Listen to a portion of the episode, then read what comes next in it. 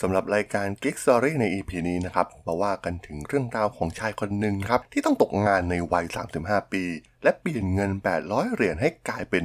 500 ล้านเหรียญเขาทำได้อย่างไร ไปรับฟังกันได้เลยครับผม You are listening to Geek Forever podcast. Open your world with technology.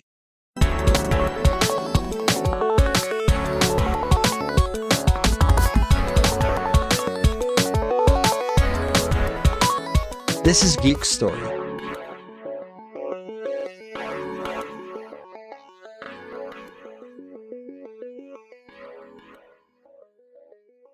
วัสดีครับ ผมดนทราดนจากดอดนบล็อกนะครับ และนี่คือรายการ Geek Story นะครับ รายการที่มาเล่าเรื่องราวประวัติ นักธุรกิจนักเทคโนโลยีที่น่าสนใจนะครับ ที่ผมจะมาเล่าให้ฟังผ่านรายการ Geek Story ใน EP นี้เนี่ยผมก็มี เรื่องราวของชายคนหนึ่งนะครับต้องบอกว่ามีประวัติที่น่าสนใจ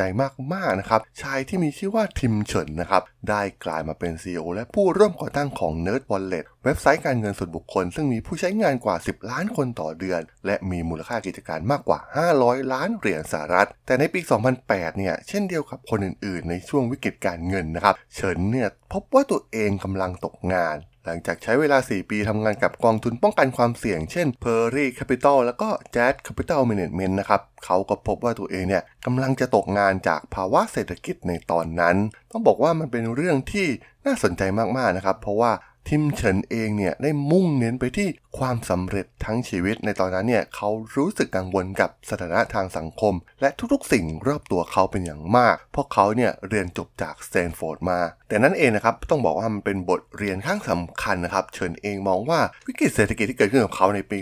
2008 เนี่ยมันคือสิ่งที่ดีที่สุดที่เคยเกิดขึ้นกับเขานะครับมันทำให้เขาเนี่ยได้กลายมาเป็นผู้ประกอบการที่ประสบความสำเร็จ แน่นอนนะครับว่าหลายคนเนี่ย หากไม่เจอวิกฤตจริงๆเนี่ยก็คงไม่คิดที่จะกลายมาเป็นผู้ประกอบการนะครับเพราะว่าด้วยความมั่นคงทางด้านการเงิน รวมถึงเรื่องภาระส่วนตัวต่างๆเนี่ยหลายคนเนี่ยมีความฝันนะครับว่าจะกลายเป็นผู้ประกอบการแต่สุดท้ายก็ไม่สามารถเข้าไปสู่ความฝันนั้นได้จนกระทั่งตกงานจริง ๆ จึงมาเริ่มคิดที่จะทำตามความฝันของตนเอง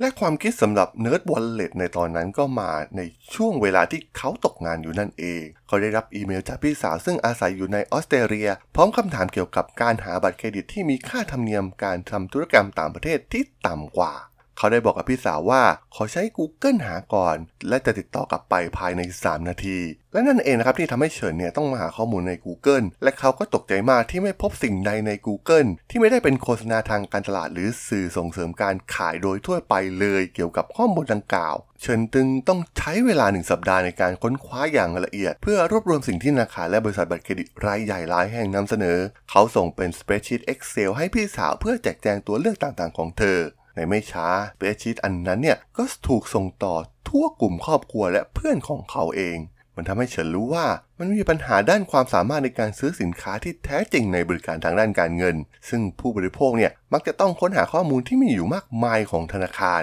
ซึ่งหากไม่มีที่ปรึกษาทางการเงินมืออาชีพเนี่ยก็ยากที่จะเปรียบเทียบ ผลิตภัณฑ์ ในขณะเดียวกันเนี่ยผู้ให้บริการตรวจสอบบัญชีของเราเองเนี่ยก็จะพยายามขายสินเชื่อที่อยู่อาศัย บัตรเครดิต สินเชื่อรถยนต์บริการประกันหรือบริการด้าน การบริหารความมั่งคั่งในที่สุด ซึ่งสุดท้ายแล้วพวกเขาจะทำเงินจากเรา 50,000 ดอลลาร์ตลอดช่วงชีวิตของเรา ซึ่งนั่นคือวิธีการทำงานทั้งหมดของระบบนั่นเอง เฉินเองเนี่ยต้องการนำเสนอความโปร่งใสมากขึ้น ด้วยคำแนะนำบริการทางการเงินออนไลน์ ดังนั้นการที่ต้องทำงานจากอพาร์ตเมนต์ในแมนฮัตตันของเขาเนี่ยเขาจึงใช้เงินของตัวเอง 800 ดอลลาร์ เพื่อให้ครอบคลุมค่าใช้จ่ายในการเริ่มต้นธุรกิจใหม่ ไม่ว่าจะเป็นค่า web hosting ค่าธรรมเนียมโดเมน ซอฟต์แวร์ และเริ่มทำ Nerd Wallet อย่างทันที แผนการของเขาคือการสร้างแพลตฟอร์ม เพื่อให้ข้อดีและข้อเสียของการให้บริการทางเงินที่หลากหลาย และช่วยตอบคำถาม ให้คำแนะนำและช่วยเหลือคนในการตัดสินใจทางด้านการเงิน ผ่านทางบทความที่เขียนโดยนักข่าวการเงินส่วนบุคคลมืออาชีพ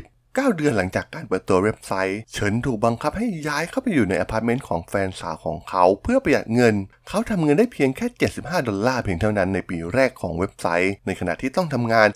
16-20 ชั่วโมงแทบจะทุกวัน เขาต้องกิน Subway ทุกวัน มันเหมือนกับทุกอย่างที่เขาต้องทำนะครับเพื่อประหยัดเงิน ในปีที่ 2 ของ Nerd Wallet เนี่ยบริษัทมีรายได้เพียง 60,000 ดอลลาร์เท่านั้น เฉินกล่าวว่าเขาเนี่ยเริ่มไม่แน่ใจว่าควรดำเนินกิจการต่อ หรือพยายามหางานกับกองทุนป้องกันความเสี่ยงอื่น ๆ ในตอนนั้น หลังจากภาวะเศรษฐกิจเนี่ยเริ่มฟื้นฟูกลับมาแน่นอนว่าแม้เศรษฐกิจจะฟื้นฟูขึ้นมานะครับ แต่ว่าเศรษฐกิจอเมริกาเนี่ยกำลังอยู่ในภาวะถดถอยทำให้ไม่สามารถหางานเงินเดือนดีๆ ได้ที่บริษัทใน Wall Street ทำให้เขาเนี่ยมีเหตุผลมากขึ้นที่จะใช้เวลากับ Nerd Wallet ซึ่งหลายคนเนี่ยมองเขาว่าเหมือนคนบ้านะครับ ที่มาเริ่มทำสิ่งนี้ เมื่อเทียบกับการทำสิ่งที่แน่นอนในการเป็นมนุษย์เงินเดือนใน Wall Street ซึ่งแน่นอนมันสร้างแรงสำคัญนะครับแรงผลักดัน ให้เขามากพอว่าสิ่งที่เขาทำเนี่ยมันต้อง work จนได้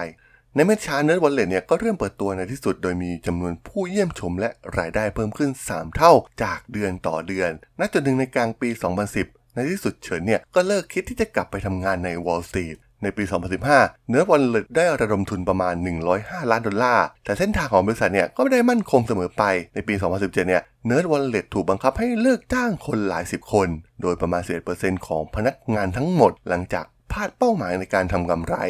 หลังจากนั้นเนี่ยเมื่อเข้าสู่ปี 2018 เฉินก็ได้บอกกับพนักงานของเขาโดยชี้ให้เห็นถึงการโฟกัสไปที่แอปบนมือถือ และการเป็นแพลตฟอร์มออนไลน์ที่ช่วยให้ผู้ใช้ค้นหาคะแนนเครดิต รวมทั้งตั้งค่าและติดตามเป้าหมายทางการเงินต่างๆ ได้รายได้ของบริษัทส่วนใหญ่มาจากบริษัทที่ให้บริการทางการเงินที่จ่ายเงินให้กับ Nerd Wallet เมื่อผู้อ่านเนี่ยสมัครบัตรเครดิตหรือผลิตภัณฑ์ที่คล้ายคลึงกันหลังจากคลิกผ่านเว็บไซต์ Nerd Wallet ซึ่งเป็นแนวทางการทำเงินที่พบได้บ่อยในเว็บไซต์คำแนะนำทางการเงินทั่วไป เช่นเครดิตการมาและแบงก์เรทในขณะเดียวกันเนี่ย Nerd Wallet พยายามที่จะโปร่งใสเกี่ยวกับการรับเงินจากบริษัทการเงินบางแห่งที่เว็บไซต์เขียนถึง ในการเปิดเผยข้อมูลบนเว็บไซต์เนี่ยตั้งข้อสังเกตว่าผลประโยชน์ที่เกิดขึ้นจากบริษัทการเงิน อาจมีผลต่อผลิตภัณฑ์ที่พวกเขาเนี่ยใช้ตรวจสอบและเขียนถึง และย้ำว่าจะไม่มีผลต่อคำแนะนำของ Nerd Wallet หลังจากนั้นมีรูปแบบธุรกิจโดย Nerve Wallet เนี่ยได้เริ่มใช้คุณสมบัติการสั่งงานด้วยเสียงใหม่ใน Alexa ของ Amazon ที่ช่วยให้ผู้ใช้เนี่ย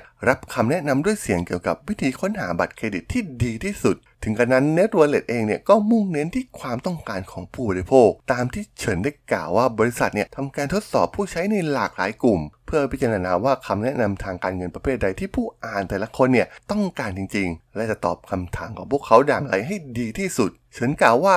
พวกเขามุ่งเน้นไปที่การจ้างนักข่าวที่ดีที่สุดและลงทุนมากที่สุด การสร้างเนื้อหาที่ผู้คนจะรู้สึกว่าทุกอย่างสามารถตอบโจทย์ พวกเขาได้อย่างสมบูรณ์ และไม่ต้องไปค้นหาที่ไหนอีก ในขณะที่เนื้อวอลเล็ตเติบโตขึ้นเนี่ยเขามีประสบการณ์ที่น้อยมากๆ และความสามารถในการเรียนรู้จากความล้มเหลวเนี่ยมีความสำคัญอย่างยิ่งต่อความสำเร็จของบริษัท นอกจากนี้เนี่ยยังทำให้เขามีสมาธิเพิ่มมากขึ้นอีกด้วยเฉินได้กล่าวปิดท้ายว่า ถ้าเรามุ่งมั่นไปที่การทำในสิ่งที่ถูกต้องบางทีเนี่ยเราสามารถสร้างความสัมพันธ์กับคนคนหนึ่ง เพื่อให้พวกเขาเนี่ยกลับเข้ามาหาเราครั้งแล้วครั้งเล่า เพราะเป็นสิ่งที่พวกเขาต้องการจริง ๆ นั่นเองครับผม สำหรับเรื่องราวของทิมเฉินกับ NerdWallet ผมก็ต้องขอจบไว้เพียงเท่านี้ก่อนนะครับสำหรับเพื่อนๆที่สนใจเรื่องราว ประวัตินักธุรกิจนักเทคโนโลยีที่น่าสนใจที่ผมจะเล่าให้ฟังผ่านรายการ Geek Story ก็สามารถติดตามกันได้นะครับ ทางช่อง Geek Forever Podcast ตอนนี้ก็มีอยู่ในแพลตฟอร์มหลักทั้ง Podbean Apple Podcast Google Podcast Spotify YouTube แล้วก็จะมีการโหลดลงแพลตฟอร์ม Blockdit ในทุกๆตอนอยู่แล้วด้วยนะครับ ถ้าอย่างไรก็ฝากกด Follow ฝากกด Subscribe กันด้วยนะครับและยังมีช่องทางหนึ่งในส่วนของ Line แอดที่ t h a r a d o n t S a r a d h o l สามารถแอดเข้ามาพูดคุยกันได้นะครับ ผมก็จะส่งสาระดีๆพอดแคสต์ดีๆ ให้ท่านเป็นประจำอยู่แล้วด้วยนะครับถ้าไงก็ฝากติดตามทางช่องทางต่างๆกันด้วยนะครับสำหรับใน EP นี้เนี่ย ผมก็ต้องขอลากันไปก่อนนะครับ เจอกันใหม่ใน EP หน้านะครับผม สวัสดีครับ